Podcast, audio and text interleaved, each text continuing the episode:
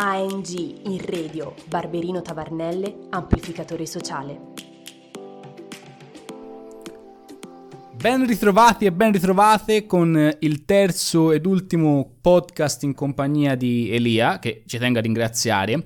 Dopo aver raccontato le storie eh, dei, dei ragazzi in difficoltà, le storie di precariato, le storie la storia di Giulia, che è una NIT, oggi raccontiamo la storia di Claudio. Claudio è un ingegnere e parleremo, raccontando questa storia, di quelle che sono le difficoltà della transizione, del passaggio tra università e mondo del lavoro.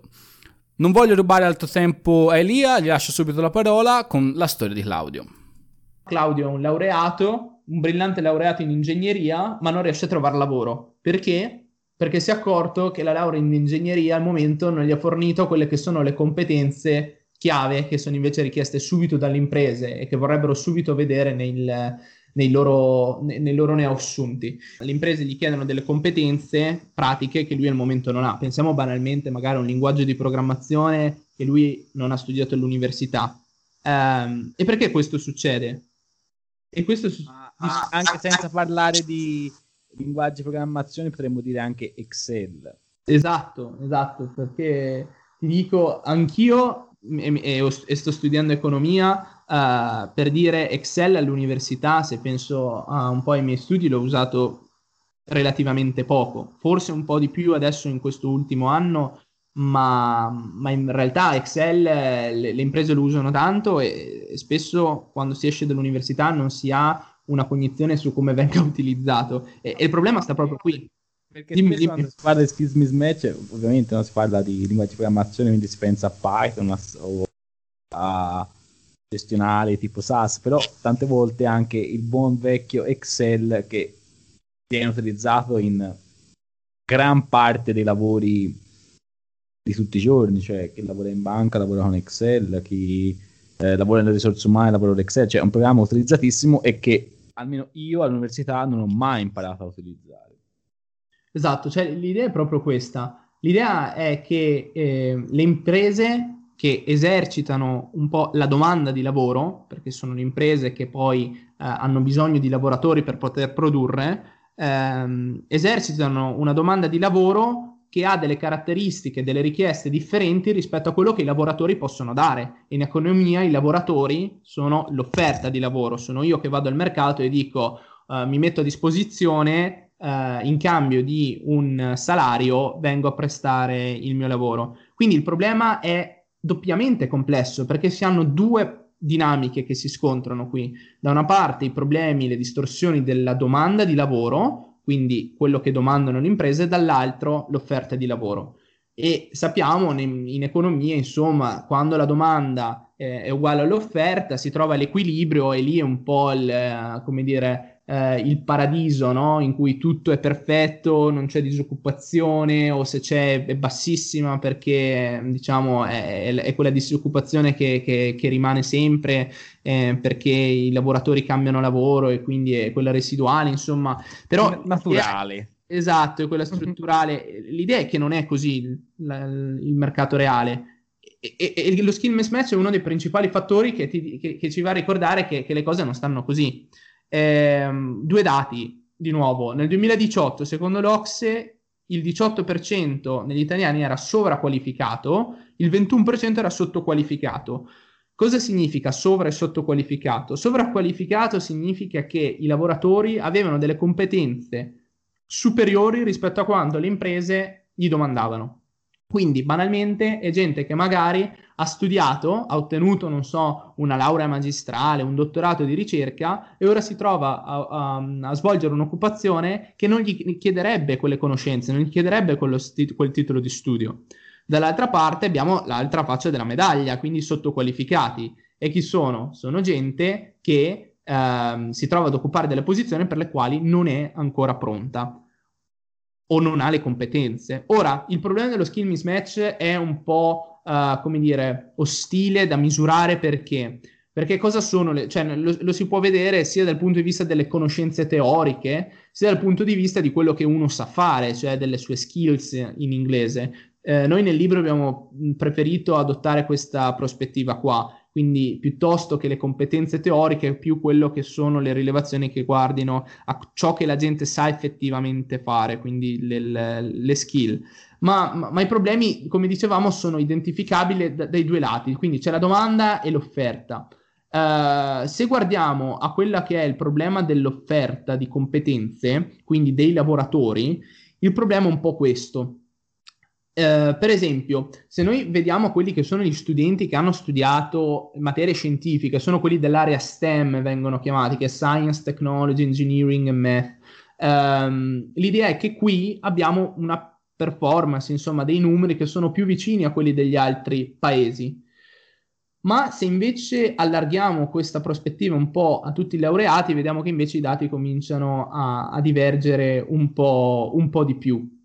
E, e, soprattutto notiamo che c'è una fortissima eterogeneità a livello regionale, quindi in Italia sappiamo siamo un paese dalle fortissimi spaccati tra nord e sud e questa è una cosa che si, riper- che, che si vede nuovamente anche nel, nel caso dello, dello, del, dello skill mismatch.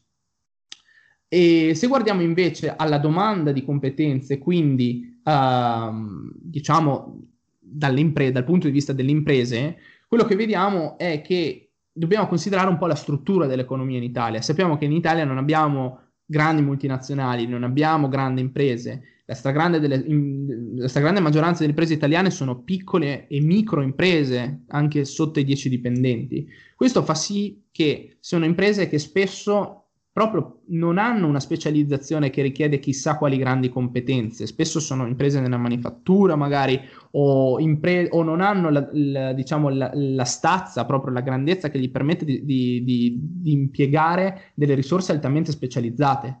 Questo fa sì che autonom- in modo molto, come dire, endogeno lo, la, la, domanda di lavoro che viene esercitata è, è, è per uh, soggetti che non abbiano competenze molto elevate. Per dire, eh, l'impresa di provincia che magari fa dei servizi di buste paga non avrà bisogno di, che, di un dottorando in ricerca in econometria oppure l'impresa manifatturiera di provincia non avrà bisogno di un ingegnere con una laurea magistrale, per intenderci.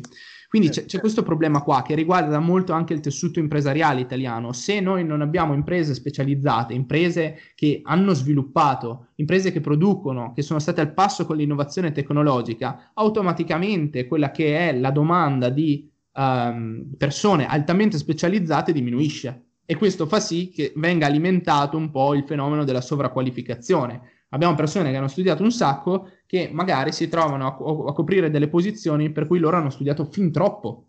E, e quindi questa è, è, la prima parte della, della dinamica. Mentre la seconda parte della dinamica, che è quella della sottoqualificazione, quello che, di cui dicevamo all'inizio, questo 21% di sottoqualificati in Italia, è più legato al sistema scolastico, al sistema formativo, perché se io arrivo in un'impresa e non ho le competenze per poter fare al meglio quella posizione, per poter fare al meglio quello che mi chiede l'impresa, è, è, è, il problema è che non l'ho imparato prima. E qui riguarda un po' eh, nuovamente tutto quello che è il discorso sul sistema scolastico italiano, eh, un sistema che è, datato, noi nel libro lo trattiamo in un capitolo a parte, andando a distinguere per esempio uh, la formazione secondaria da quella universitaria, ma, ma, l'idea è favorire il dialogo con le imprese. Quindi nuovamente tutte, è, è un po' una tela del ragno in cui ci sono uh, numerosi fili che, che, che si intersecano qui, perché per favorire l'incontro con le imprese nuovamente occorre avere degli strumenti che mi permettano di fare ciò e quindi quello che abbiamo detto dieci minuti fa sugli strumenti con cui facilitare l'incontro tra giovani imprese, come l'apprendistato, per esempio. E, ehm, e, quindi questo è un po' sono i tre ostacoli che si creano nel mercato del lavoro in Italia. Il primo è quello dei NIT, quindi ci sono delle persone, dei giovani che hanno dei blocchi fin dall'inizio, quindi partono che hanno il freno a, meno, il freno a mano tirato e quindi quello che bisogna fare è tentare di tirare giù il freno a mano e qua era l'idea della dotazione iniziale. Il secondo problema era quello del, degli strumenti con i quali ci si affaccia al mercato del lavoro, quindi un po' più diciamo le strade contrattuali. E qui il problema era che al momento c'è un gran casino e spesso questi, gli strumenti attuali permettono di, alle imprese di, di, di utilizzarli in modo non diciamo coerente, in modo un po' avverso rispetto esatto, distorsivo. E il terzo è quello dello skill mismatch, quindi quando arrivo al mercato del lavoro spesso mi trovo in una situazione in cui o so troppo poco o so troppo. E quindi qua per uh, ovviare, eh, per tentare di, di, di, migliorare la situazione, da una parte bisogna, mm, sulla parte della sottoqualificazione bisogna lavorare moltissimo su quello che è l'incontro tra il, le imprese e, e, il mondo della formazione, il mondo della scuola, quindi dal punto di vista universitario proponiamo quello che è l'inserimento, l'anticipazione del tirocinio formativo fin dal secondo o primo anno del, dell'università in un periodo estivo, viene già fatto per esempio le famose internship all'estero, è una cosa che va moltissimo, spesso anche ci si prende un periodo all'interno degli studi in cui magari gli studi vengono messi in pausa e poi si proseguono non appena si finisce un'esperienza di lavoro, in Italia invece questo non viene fatto e va implementato maggiormente dal nostro punto di vista proprio per favorire questo incontro e far sì che i giovani capiscano quello che veramente è la domanda di imprese e dall'altra parte far sì che ci sia un maggiore dialogo tra imprese, quindi mondo del lavoro e mondo della formazione per fare finalmente dei curriculum che rispondano alle reali necessità del, del mondo lì fuori, al di fuori delle, delle mura di un'università o, o, o di un, anche di, di, di una scuola tecnica.